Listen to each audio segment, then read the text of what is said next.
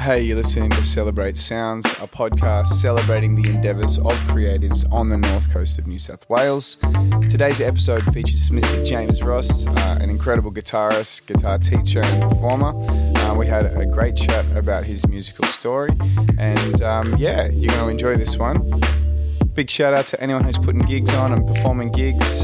Can't wait till December 1. Looking forward to uh, party time and lots of music happening. Enjoy the show.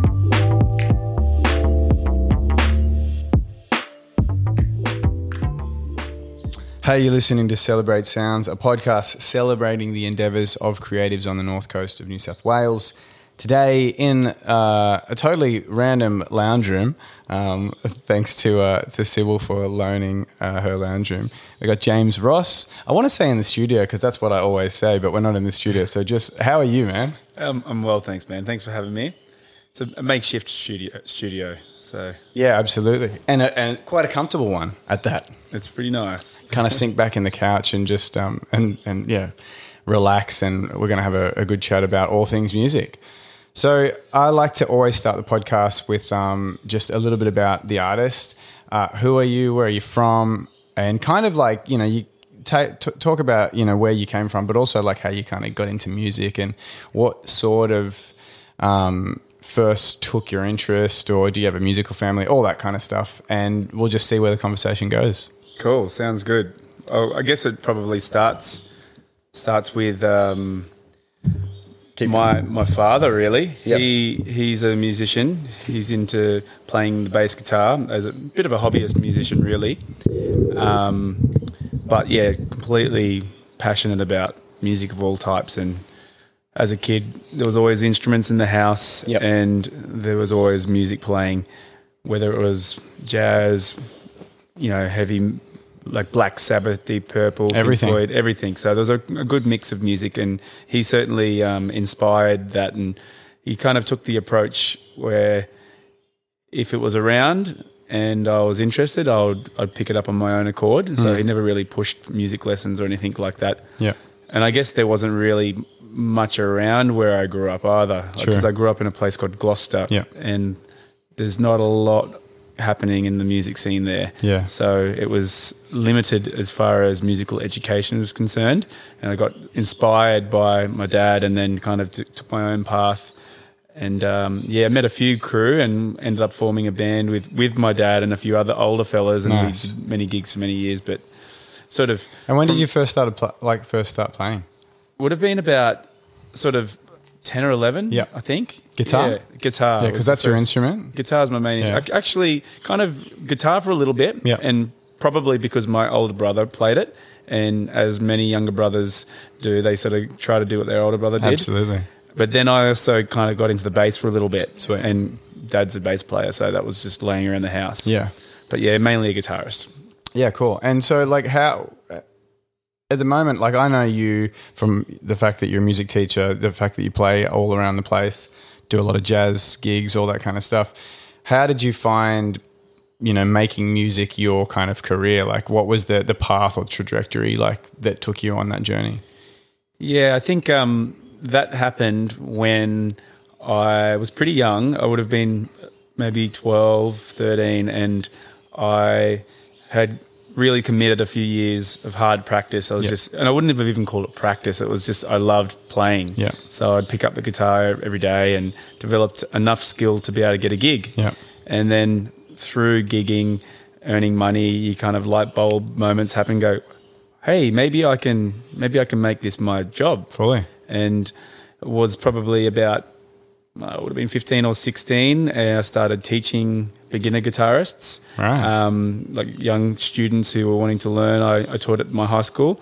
And I found that was a really good hobby income. And then I started gigging with my dad from about the age of 15 or 16 in a, in a band Yeah. with adults. And we did about two or three gigs a weekend Yeah. for about five years there. How old were you then? So from about 15 through Oh, to true. 20. Yeah, yeah, right. Yeah, so it was about sick. five years of just gigging with him playing pub cover, rock, Yeah. blues, that kind of stuff. Yeah, rite of passage stuff. Yeah. yeah so I was kind of um, out at pubs as a 15 year old with all these adults playing gigs for, for the community and traveling up and down the coast. Getting paid. Getting paid while my mates Damn. were working in a, in a chip chip washing dishes or Yeah. whatever. Yeah, fully. So I was like, wow, this this could be a, a career path. Yeah. And uh, I just knew that when the opportunity arose, I wanted to go and venture and learn more. It seems uh, the more that I talk to a lot of musicians who are doing music full time, whether that's performing, writing, producing, recording, doesn't really matter, teaching. Like what a lot of them have that similar thing of like, I knew I really wanted to make this my thing. And obviously, you, you have different jobs here and there. You do different things to kind of whatever you have to do to kind of make ends meet. Um, but at a young age, a lot of people kind of recognize that, and it's kind of cool, don't you think? Like at that age, you kind of can see that you like being creative, you like performing, you like playing music, and you can actually make some money out of it. And it is actually, I hate when people say that, oh, you can't be a music, musician, it's not reliable. Obviously, COVID is proving that a little bit right. But it is actually, if you work hard, a really lucrative and a great rewarding sort of career. Totally. Yeah. yeah it, is, it was really quite refreshing being in year 10, 11, 12, whilst a lot of people around me were really uncertain of where they wanted to take their life. Hmm. And I knew strongly that it was music. Yeah. And I was able to kind of just be pretty relaxed in that. Yeah. And uh, yeah, so that was, and I kind of felt the same ever since. Yeah. I'm still really passionate and inspired to continue. Isn't that incredible? Music. Yeah, yeah. So- and it's sort of, it's not something that's forced. It's it's quite natural. I just, Yeah. yeah, I feel very grateful and, and thankful that I've got that purpose. Yeah. And I, I don't have to go searching for it. Totally. Yeah, that's sick. So, okay, so I guess you're around what, 20? Um, you've been playing in, in this band. Did you say five years that you were? Probably about five yeah, years. around, yeah. around 20 years old. And sort of what happened then? Like, where did, where did you sort of branch out to? So it would have been. I took a year off after high school. Yeah. I, I, I during the HSC, I went and auditioned for the Southern Cross Music University. Yep. And got into that and decided to have a, a gap year Yep. and just work and, and explore a bit.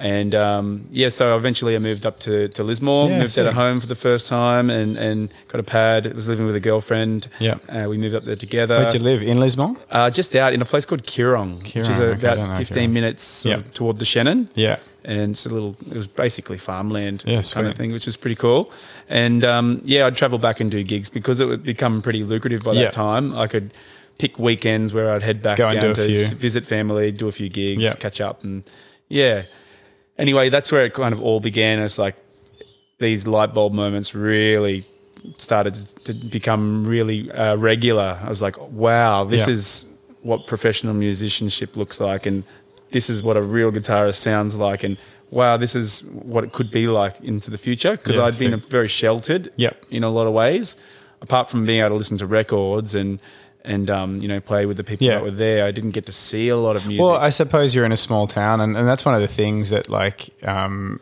you know, Bellingen is really the exception to the rule with small towns a lot of the time because we, when you do grow up in a small town, um, there aren't a lot of opportunities in terms of arts and culture all the time, and so it is tricky to kind of immerse yourself in that world. But I imagine once you got to uni, Byron, that sort of whole arty area, you probably started experiencing that a lot more. Yeah, yeah, and just per capita, so Yeah, many, so totally. many musicians Yeah. and really quality players up Yeah. there through the university.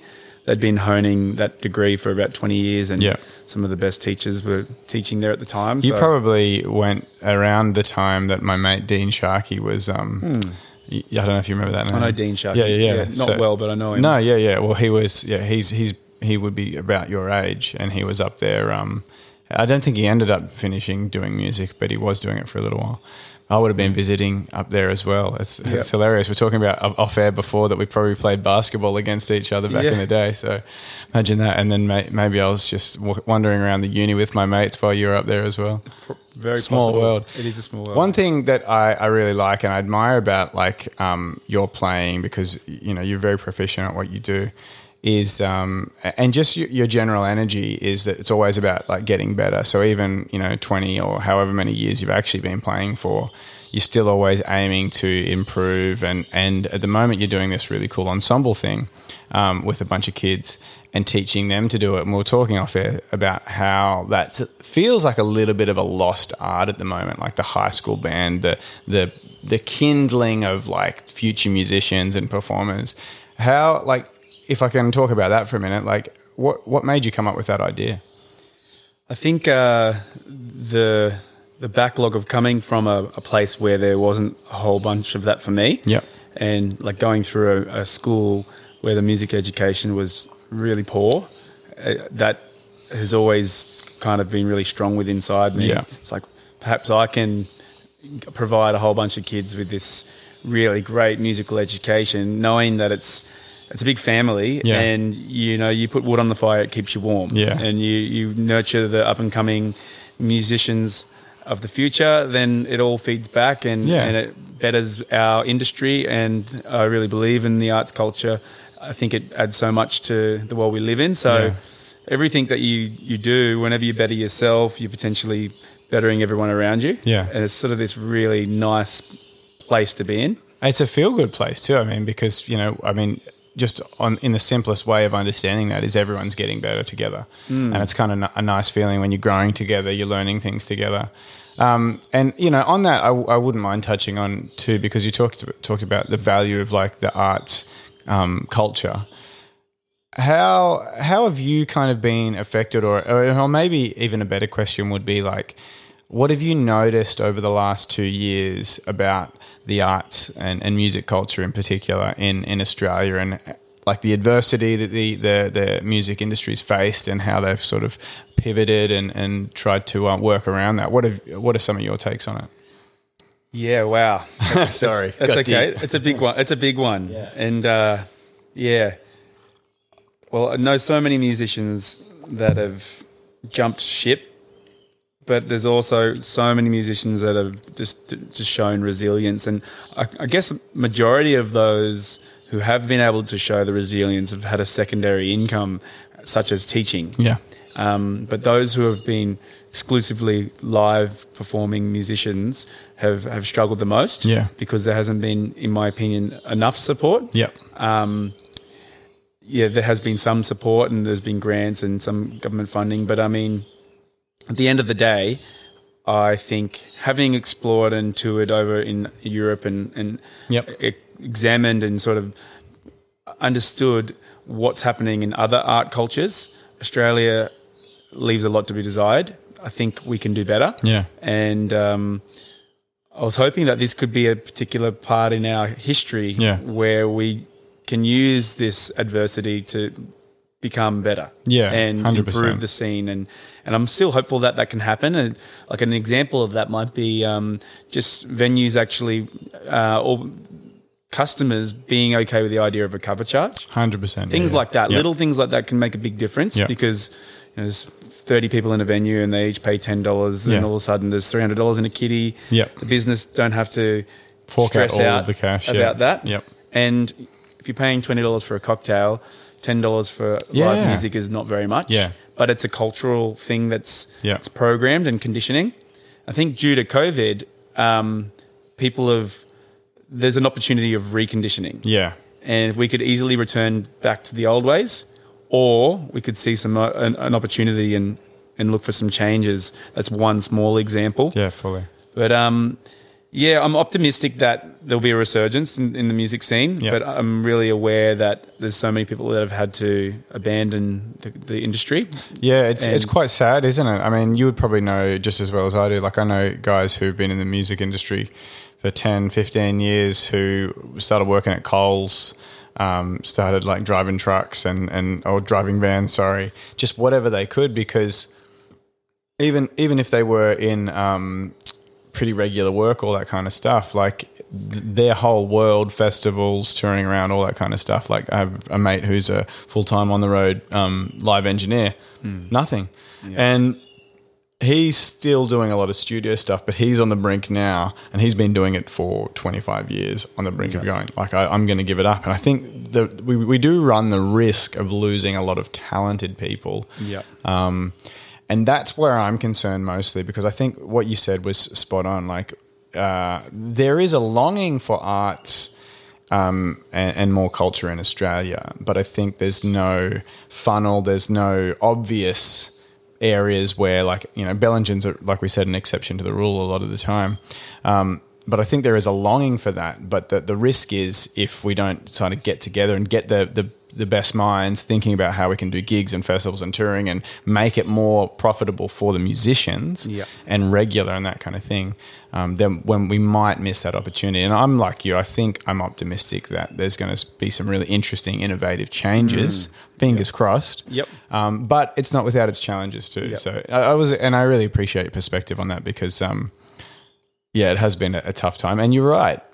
And this is the other thing that I commend creatives for is most creatives have to have two or three different income streams um, because live gigs aren't always, you know, you can't always be everywhere at once and get all the work, even if you get offered it all on one day. Yep. So how have you, uh, you know, coming out of your um, uni and, and doing all, all that sort of stuff? Like, what what kind of things have you mostly been doing? Have you been performing mostly, writing, teaching? Like, what's your your main gig and the the things that you've sort of done since finishing uni? So, uh, straight out of uni, there was lots of touring Yep. and and returned from tour casually teach. Like Yep. the, the, the ability of having that teaching degree was, was it was really I'm really glad that I did that um, because it allowed me to literally get back from tour and wherever I chose to situate in New South Wales.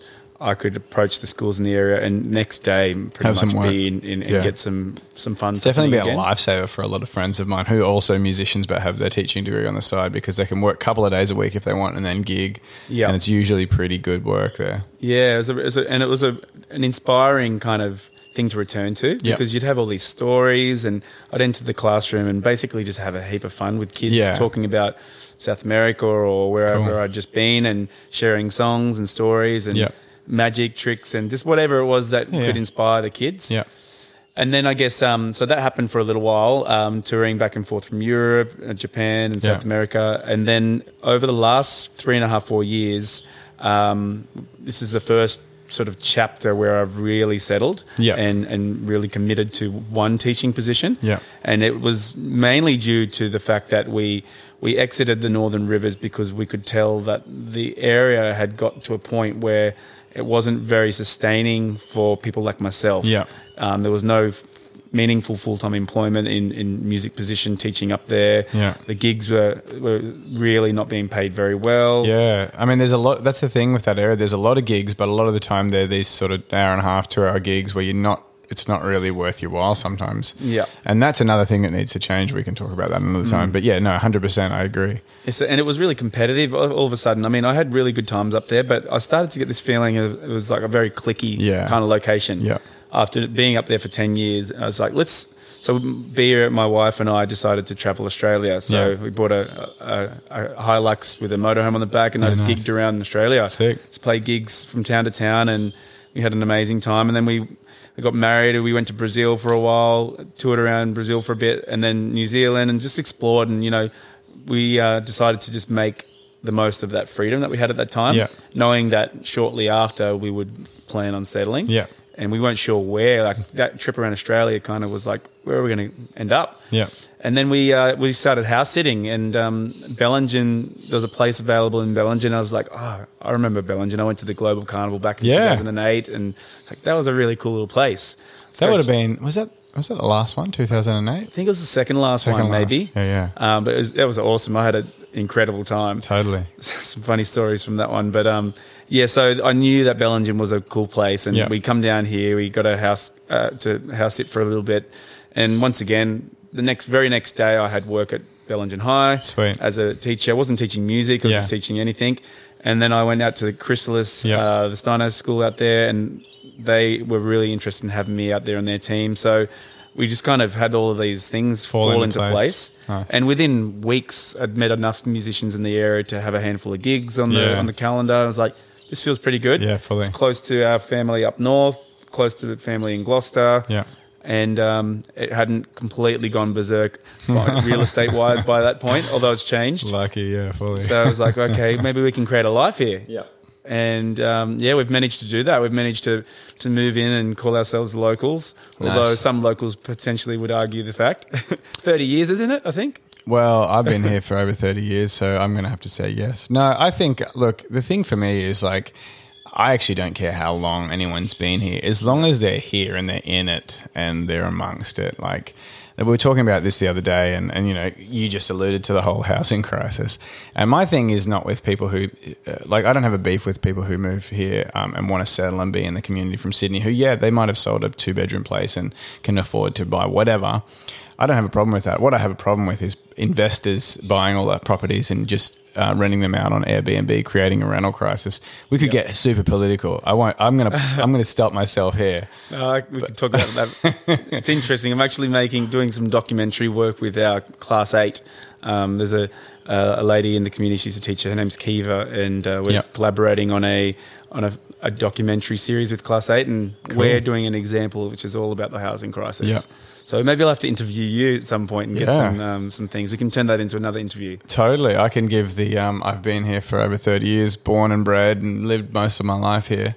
Um, and I can't afford to buy here. Yeah. but that's all right. Look, it's you know everyone has to um, go through something, and it's a bit it's a bit annoying and a bit frustrating. Can't do much about it at this point, I think. But talking about it's really important. So I'm interested. Yeah. If you want to do that at some point, I'd definitely be That'd interested. be good. I, I'm keen. That's great. So where were we? I, I can't even remember. We we, as soon as like any any kind of controversial topic that you kind of bring up, and I'm like, that's where yeah, I'm gonna make a great journalist one day. Propaganda, no. Um, yeah, we're talking about yeah. So you moved here, you settled in. Actually, yeah, I think um, you you were playing with Peter Barry. Um, early on, uh, is that right? You're doing some. I, I remember seeing you. I feel like you were doing some um, outside the old deli gigs, or Yeah, and then got of- into the jazz jazz Wednesday nights. And I guess for me, it's it's always been, uh, you know, connecting with anybody and everyone that's keen. Yeah. And if there's, if it flows Yeah. and something opens up, and it's within my, you know, if, if I'm interested in being a part of it, then I'll just I'll go for it. And I think Sick. Pete showed up at one point. He's like, "Do you want to do some gigs?" Like, yeah. And that's just happened over and over Yeah. and over and over again. It seems to just sort of do that. That's so cool. So, for the example, this weekend I got a couple of gigs coming up with uh, a local musician. His name's Mitch. Yep. Um, and he also never played with him before, never rehearsed with him, but Yeah. he needs a guitarist for one gig and a bass player for the next. And it's like, yeah, cool. Did So- both. Yeah, so I do both of those, and and it's sort of just being about being diverse enough. For me, I've chosen to take that path of being a sort of jack of many trades, Yeah. master of none. Yeah. And I kind of consciously made that choice because I don't know, you man. You're pretty pretty rad on the guitar. uh, thank you, man. But like when you're comparing to say like someone that's that's what they do, Sure. like a flamenco guitarist, Yeah, yeah, yeah. or a classical guitarist, that's what they do, and they're that's what they do. Yeah. And I'm not that. Yeah. I have learnt lots of styles. I feel at that. a, at Yeah, a yeah. fairly You're probably a little bit like I'm sure we're quite similar in that way, like because you grew up in a small town, and sometimes you do have to do everything yourself. Mm. So you kind of just end up teaching yourself all the jobs, and yeah, you know a little bit of everything, and you you, you, you will master one thing pretty well. yeah. You Um, get there over yeah, time. Yeah, totally. So you could you could really consolidate and just go bang, I'm going to do that and get there in five years, or you could do a handful of things and maybe take 15, Yeah, 20. exactly. And um, that's kind of been me. So that's also been really good in that there's lots of opportunities. Sure. Um, whereas some people might say no to opportunities because that's not their bag. Yeah. I've been like, You yep, like dip- blues, yeah, having a crack. funk, Yep. jazz, reggae, hip hop, It's all good. classical, Latin. it's all good. It's all music. Totally. As long as the people we're making it with are, are good humans that have got a good vibe, I'm up for it. Yeah, yeah. And um, yeah, Bellingen's been great in that way. There's been so many things to be a part of. Totally. Probably more things than I can actually commit to. Oh, way, way above because it's so crazy. It is a really creative community. And one of the things I always say is like, for a town of, I don't know what our actual population is now, it might be 4,000, 4,500, whatever. Um, for a town, a very small town, like in terms of arts, we punch so far above our weight. And it is so nice. Like, I remember pre COVID, not so much now because of what happened, but so many musicians in Bello were doing it full time. Yeah. And they were able to gig up and down the coast, and there were enough gigs and teaching things and all that sort of to make it their main primary income. They might have had something else on the side. Yeah. But um, but that's awesome. And so you've obviously slotted in really well. What what what are you doing at the moment, project wise? So uh, recently, I've sort of just had this massive resurgence. I guess it's just sort of was dried up pretty bad. So many gigs were cancelled, and it was just sort of like everything was hiatus. And I was just practicing um, mainly to teach, Yeah. just practicing material which I'd be teaching to the kids. And and since then, um, I've rekindled with a bunch of friends. We're playing playing in an, an organ trio, got a little funk trio. Yeah. Like there's a jazz quartet, which is it's the Yeah. jazz realm is often very uh, what's the word? I guess it, interchangeable. Yeah. So there's this monthly Wednesday, fourth Wednesday of every month at the Fed, Fed. and one month it'll be with a, a local vocalist, and the next it'll be with a sax player, then there'll Yeah. be a trumpet player, and it'll have a different drummer, and then it'll be a, the sort of at the moment the really only two musicians at that gig that are stable is the, the double bassist Bruce and myself, and Yeah. we kind of just go, well, what do we want to do this next time? Yeah, and just pick we'll your pick your band, whoever's available. and then you they bring some Yeah. repertoire, we bring some repertoire, Yeah, cool. and and we'll just see what happens. So there's that kind of stuff that's happening, and and then um, just session work. So if someone says, "Hey, can you do this?" and then that sort of takes its life of its own, and so I'm a bit of that. And then there's another another uh, woman in the community who's really into Latin music, Yeah. um, and the fact that oh, not because my wife is from from Brazil, but that has definitely helped the process. I've been interested in that sort of music for quite some time, Yeah. and there's this local local lass who's really got that thing happening on. So we do a lot of that kind of stuff as Cool. well. Yeah, you are a bit of a jack of all trades. There's all sorts of little That's great. projects happening. So Yeah, yeah. yeah, and it's just whatever flows. Yeah. But um, I'm open to uh, blues. Got a couple of blues gigs coming on. I really love blues. That's where it all yeah. kind of began for me. Yeah, sick. Who were you into when you were younger? Uh, I guess the the main guy who really influenced me was Stevie Ray. Yeah. But uh, I was into like Mark Knopfler. Yeah. And um, you know Clapton and Hendrix and Yeah, those sure. kind of artists, as well as all of the the heavier stuff like Metallica and Yeah, all the things that you get into if you're a, a '90s child, kind of growing up through the '90s. it's a bit of a, a mishmash of all different types of genres, isn't it? Yeah, I was just I was into it all. I mean, I remember recording um, my parents' CDs, like Chuck Berry, Yeah. and um, yeah, Pink Floyd, and all that kind of stuff. It was just a real broad mix of music.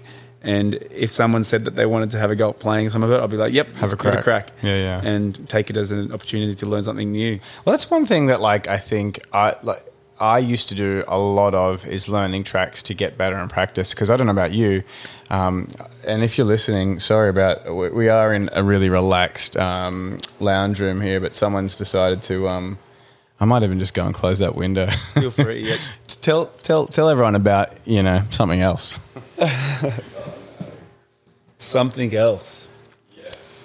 Well, I don't know.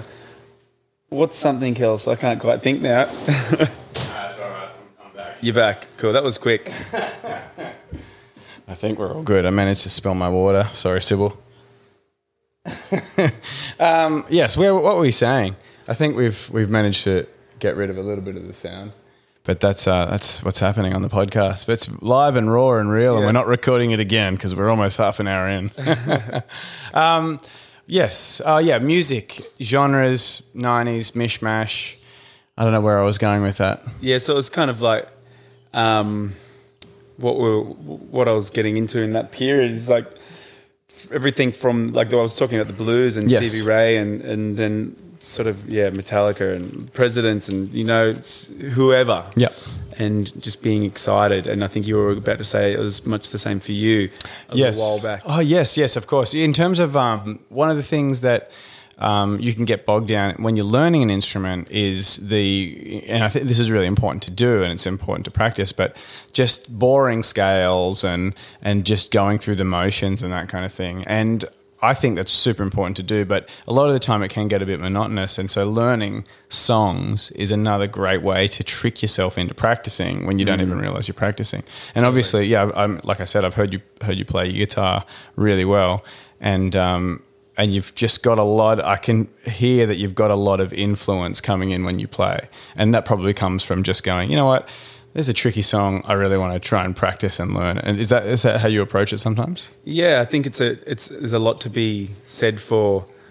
Um, I guess it's listening and imitating. I, I keep coming back to this, and it's probably it's the inner teacher, I guess. But often, as a teacher, you have to think about how to how to structure what you, what it is you do. Yeah. and I always come back to the fact that music's a language, and and then reflect on how we learn language. Yeah. and then when you when you do that, you realize that we are born into the world and we are exposed to the sound, and then we're given this opportunity to to imitate Yeah. without judgment, and we do that like hours and hours a day for many for many years as a young child, and Learning. we become fluent in the language. Yeah.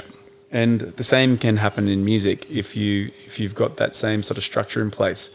Essentially, what it is is listening and imitating, Yeah. and reading and writing. Obviously, can be it's a very helpful part of that process. Yeah. You sight read? I do sight read. Yeah, Yeah, uh, and Congratulations. I really want to be able to, but I just never been able to bring myself to learning it. it's a it's a cons- you have to be so Yeah, you have to be onto it, don't you? Yeah, and you can learn like it's not something that's fixed. Yeah. like you got to keep it up. Yeah. Muscle memory, well, it's like the eye muscle memory, I guess, in some way. Yeah, and if you don't use it, you lose it Yeah. as well. It's kind of like you, you understand the process, but if you're not using it daily, Yeah. you start to go backwards. Yeah, true. So um, Oh, now you make me feel better about not learning it. uh, it's Probably yeah, wouldn't lose it. Yeah, it's it's sort of like that thing of if you don't need it Maybe not. because it's not in your in your world. Yeah. But if you have it, then it opens up a whole new Totally. Potential of possibilities. Yeah. And I mean, there's different levels of reading too. Yeah. Like I think reading chord charts. Yeah. Is a, is like a, a big one. Yeah. That for me has opened up my opportunities hugely. Yeah. Like even to the point like where I'm doing these gigs on the weekend. I don't know. I haven't heard all the songs even. Yeah. But what I'll do before I do the gig is I'll listen to them all and just scratch out a chord chart. Yeah. So it's just a map of how to get through the song. Yeah. And I won't write all the dots necessarily unless there's specific melodies that Yeah. I need to just Remember. because if there's 30 tunes, Yeah, you can't you- just remember all those 30 tunes in, Not at all. in four hours worth Yeah. of listening. So you just kind of quickly jot out as much as you can. Yeah. And that's just like a little jog of the memory when you're playing. Yeah.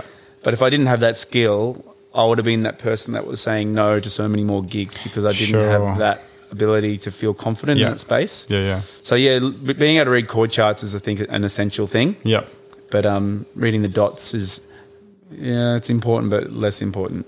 Yeah, I suppose it will p- probably more for a guitarist as well. A lot of the time, like you can just you, you are playing chords, and, and you don't need to necessarily know the, the intricate intricate notes between everything what's happening. Yeah. Um, but it, yeah, it's just another one of those skills.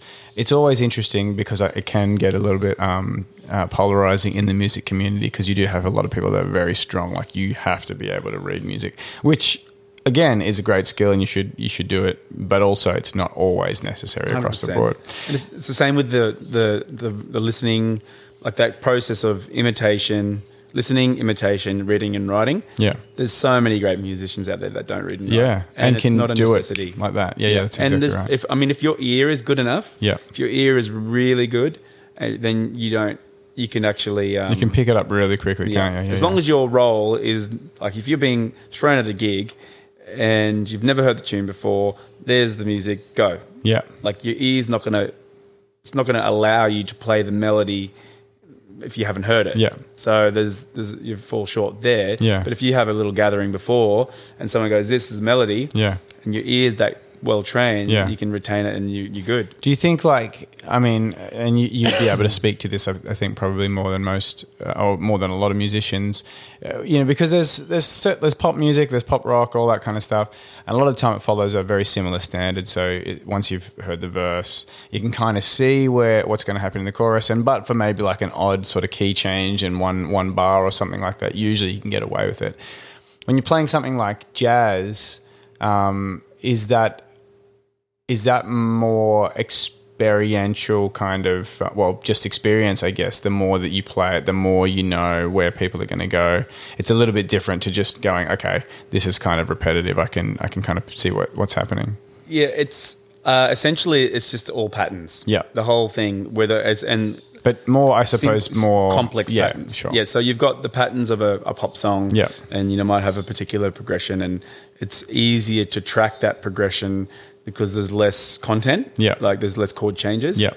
and and it might be slower in tempo. It depends, I guess. yeah So, of course um, different types of and, jazz but even. if you've spent enough time in any genre, you start to become familiar with the patterns of that Yeah. genre, and then you can sort of start to predict. Yeah. And yeah, and depending on your instrument, once again, like Yeah, true. If you're a, a drummer it's completely different to whether you're the front of front frontline trumpeter. Yeah, yeah. And so it's I guess roles and responsibilities change the perspective on that Yeah. that situation. But essentially, it's all just patterns. Yeah. And the more you do something, the more you can be familiar with those patterns and, and be more prepared for when things come at you.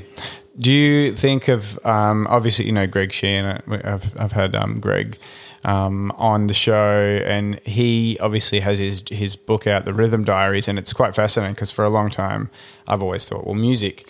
I don't want to take away the the magic and the mystery of music, but music is essentially maths, like it's patterns, like you exactly what you said just before. Do you kind of look at it like that a lot of the time, and and kind of just go, all right, yes, the the the playing of the music, the performing, the intuition, all that kind of stuff's really beautiful and magical. But when we are breaking it down, essentially we can just break it up into patterns and maths. And, and, and is that how you look at it a little bit as well? Um, definitely sometimes, Yeah. yeah. Like there's a lot. Like I didn't start like that. Sure. So my dad, getting back to that beginning part, he didn't look at music like that. Right. He's a hobbyist player. Yeah. He's It's all about feel and- feeling. yeah. So I've grown up playing. The first bands that I played with was all feeling based sort of thing, and because the musical theory wasn't there then. It was just all that, that's a great learning um, environment, though, isn't it? Because you are forced to to feel what's happening, to to hear, to sort of uh, predict what's going to happen.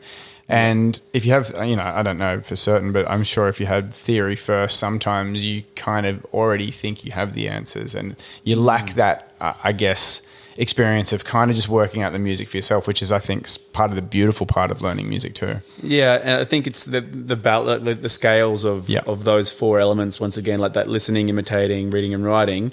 If you're really heavy on on the reading and writing, you could you could know all of the the theory, Theory, and all yeah. the elements, but not have much life in what what it is you're playing. Very good. yeah. And I guess it can be the same as someone like there is a whole generation of young musicians who have learnt through YouTube. Yeah. And it's a monkey see, monkey do approach.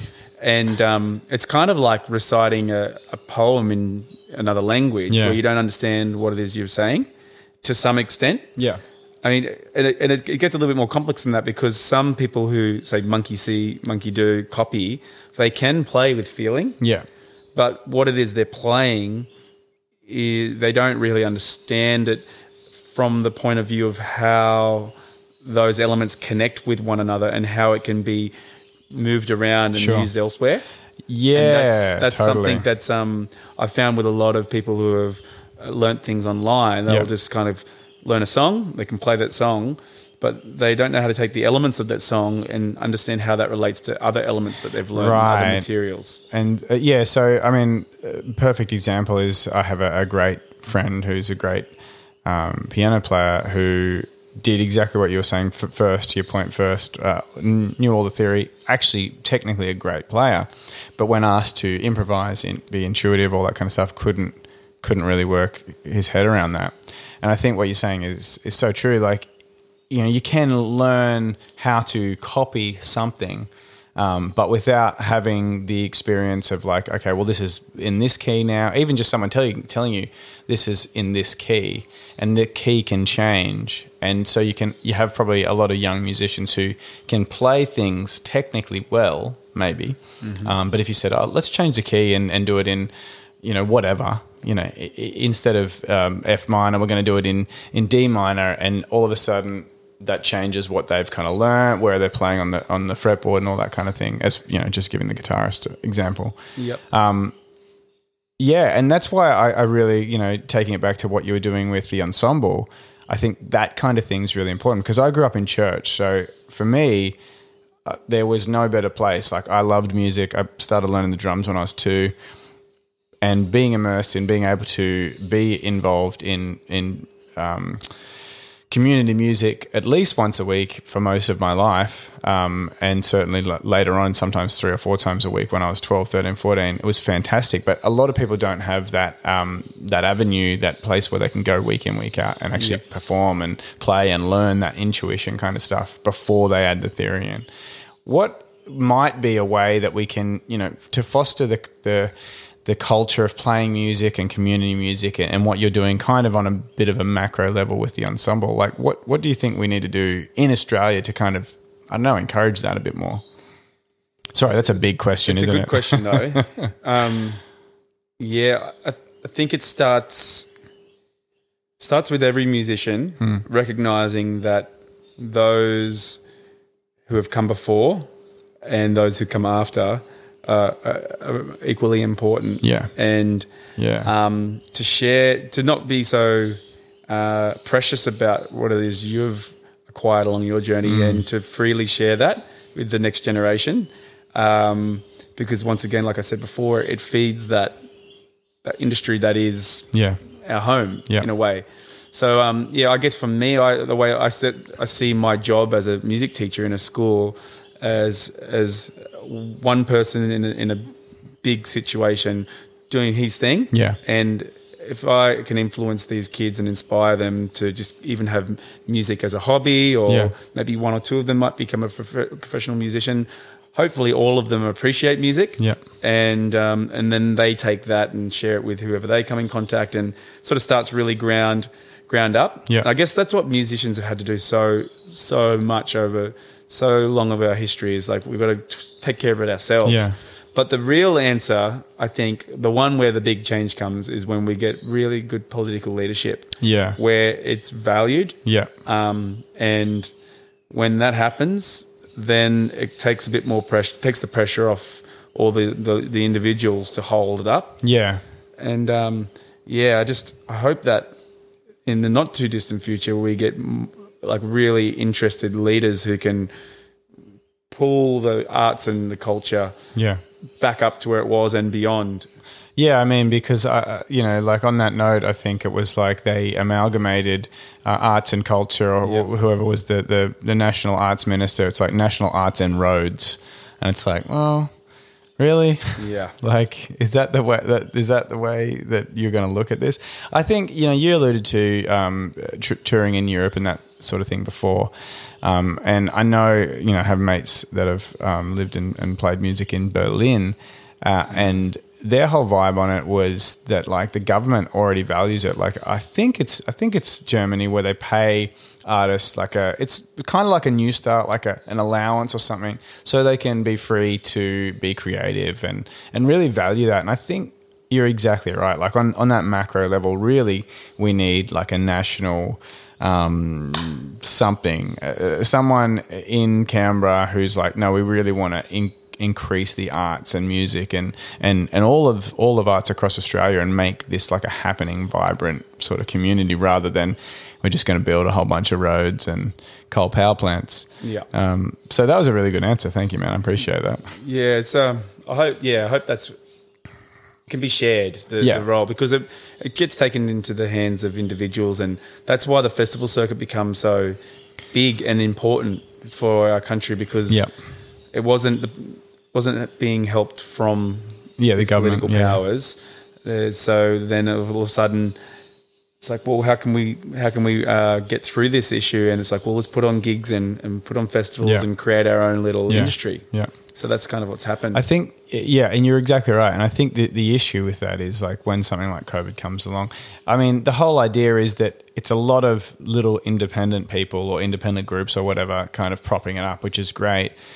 But there doesn't feel like there's that say ever been that real safety net. So even though maybe the music industry as a whole won't collapse, a lot of people are falling by the wayside because mm. there's not that support there. And I think that's really important to what you were saying. Like someone needs to be valuing um, the arts as an industry. Uh, You know, like employs incredible numbers of people, like more than airlines. Like, uh, just it's one of the biggest employers across the board, and for that to be kind of neglected and be like, eh, Yeah. you know, we're not really interested. It's a really sad state of affairs, and so I'm I'm cautiously optimistic, like you, um, and I'm really hoping for some big changes. So if you're listening to this podcast, radio program, get used to the idea of cover charges, tipping musicians, clapping at the end of songs, even Yeah. when you're at a restaurant. Do you ever? I, I often have to encourage my um, patrons to clap. It can be, like- thing, yeah. I I just make a joke out of it now because because culturally it's something that is just not. You know, if you grew up in a music family, you might have um, have that kind of ingrained in you, but a lot of people didn't. A lot of people didn't go grow up going to lots of festivals or gigs or whatever. So you have to have to gently nudge them along. Hundred percent, yeah. and then like you mentioned Berlin before, I, I remember when I first toured in Germany, and Yeah. we we'd organised our set, and we've played our very first gig, and you get to the end of the gig, and there's an encore. And It's like cool, it's it's going well, and then we finish that song, and then there's another encore, and it's like another encore, and it's like Oh, five yes. encores later. You're like, I didn't prepare. We didn't prepare to, Anymore. to, to Yeah, have fully. like what are we going to draw upon, which escalates the energy or takes it to the right place. And then we thought it was like a one-off, but then that become the thing. Like Yeah. every gig you play in Germany, that's how it is. There, Wow. there's you can hear a pin drop in the room, and Yeah. the gigs we were playing was the appreciation level was enormous. Yeah. and it just feels so good Yeah. to be a musician in the company of people who really uh, Are there appreciate what you're doing. it. Yeah, yeah, And um, yeah, sometimes you don't get that in Australia. Fortunately, more and more the gigs that I've been playing, I've kind of ended up being in places where that's happening. Yeah. most of the time. Yeah. But I've definitely had my fair share. Like that band I played in when I was work, working with my dad as a child. Sure. It's like there's a football above you on a TV, and it's all of that kind of thing TAB. and um, you know, rough people spilling beer in your foldbacks and all that kind of scene. And I was like, oh, I don't want to do that Yeah. for the rest of my life. No. I want to kind of, and that's another reason why it was really good to be diversif- diversifying. Just being, I, I don't think I could have just been a rock musician Yeah. working in pubs Yeah. f- forever. Yeah, no, totally. I mean, Correct. there's definitely some um, some soul destroying times when you're doing that kind of thing, and like, especially if you're doing something a little bit different. And I found like for us, like we're we're doing pretty standard funky kind of disco songs, but not pub rock. But whenever we're playing, it's like we're playing really well, feel like things are going well, everyone's dancing, and then two or three people will be like, "Oh, can you play this rock song?" And it's like, "Oh, you're not really kind of getting what we're trying to throw down," and it can be like really disheartening. So it is nice to find those venues um, uh, who are putting on music, and people are coming and paying a cover charge and sitting and listening to the music and, and really appreciating it. Um, bro, thank you so much for your time. I've had a really awesome chat. Um, I'm glad we did this. Um, just before we finish up, where you know, like, obviously you're a teacher. Um, do you have any of your own stuff like on Spotify? I know you've played with other bands and that sort of thing that you've done some recording for. I have. A, I don't really have much on Spotify, but Yeah. I, I have a collection of original music that I've just kind of been sitting on for a long time. Yeah, any And- plans with that? Uh, probably one day. I've been one of those musicians who You have a, a crazy big back catalogue. maybe one day. Yeah, it's sort of like because it's being. I've been asked this question a lot. Uh, why don't you release your own music and go and do that? And I sort of just haven't felt like it. Sure. yet. Yeah. But um, I think it'll come. Cool. And I guess it was about finding my identity Yeah. as a musician. Yeah. Because you can it can be quite prescribed for you, and you know you're seeing, you know you you, play guitar and you you know you want to make a living out of it, so you start singing as well, and then you go.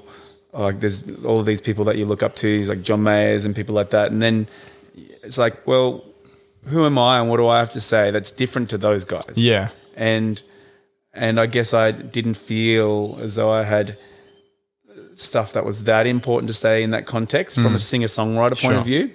But now, as I'm getting older, I, I feel like I'd probably attempt to come at this a little bit differently Yeah. and be more like instrumental based Sure. compositions Yeah. and and groove based music and and sort of more of an arranger. Yeah, and and that might be like if I mean I like if if you know songwriting or lyrics anyway is something that you're not maybe wanting to do as much of. This is kind of your language. I mean, you've been using that word the whole time, like music's a language, and and from hearing what you're saying, that's how you kind of approach it. And maybe that's the thing for you, like instrumental, where you're actually telling a story that is important, but without words. You know. Yeah, Yeah. and and collaborations. Yes. I'm, I think I'm. That's that's probably one thing I've definitely learned in in my time at this up until this point is I I love to collaborate. Yeah. when making music. Totally. So there yeah there are a few um, um, things that I have collaborated on recently that are due to be re- released into the near future. So Oh, nice. a couple of crew up north. Yeah. Parissa Boaz as Yeah. and Andrew Soler. They're two lovely musicians that I work with and. We've written songs together recently Yeah. Cool. the, those crew being the lyricists and me being the, the, the musician and Yeah. writes the, the chord progressions and the accompaniment. Yeah, cool. And uh, they're in the pipeline to be released Oh, at that's some point. exciting. Yeah. Yeah. But um, nothing with nothing with my voice and guitar, just straight up. It'll happen one day, maybe. Totally. Oh, I I can imagine it'll be it'll be great, man. Um, collaborations. If you Yes. ever want to collaborate, let me know. Dude, let's do it. It'd be fun. Absolutely. Thank you so much for your time, man. Really appreciate it. Most welcome. Thanks for having me, man. Cheers. Cheers.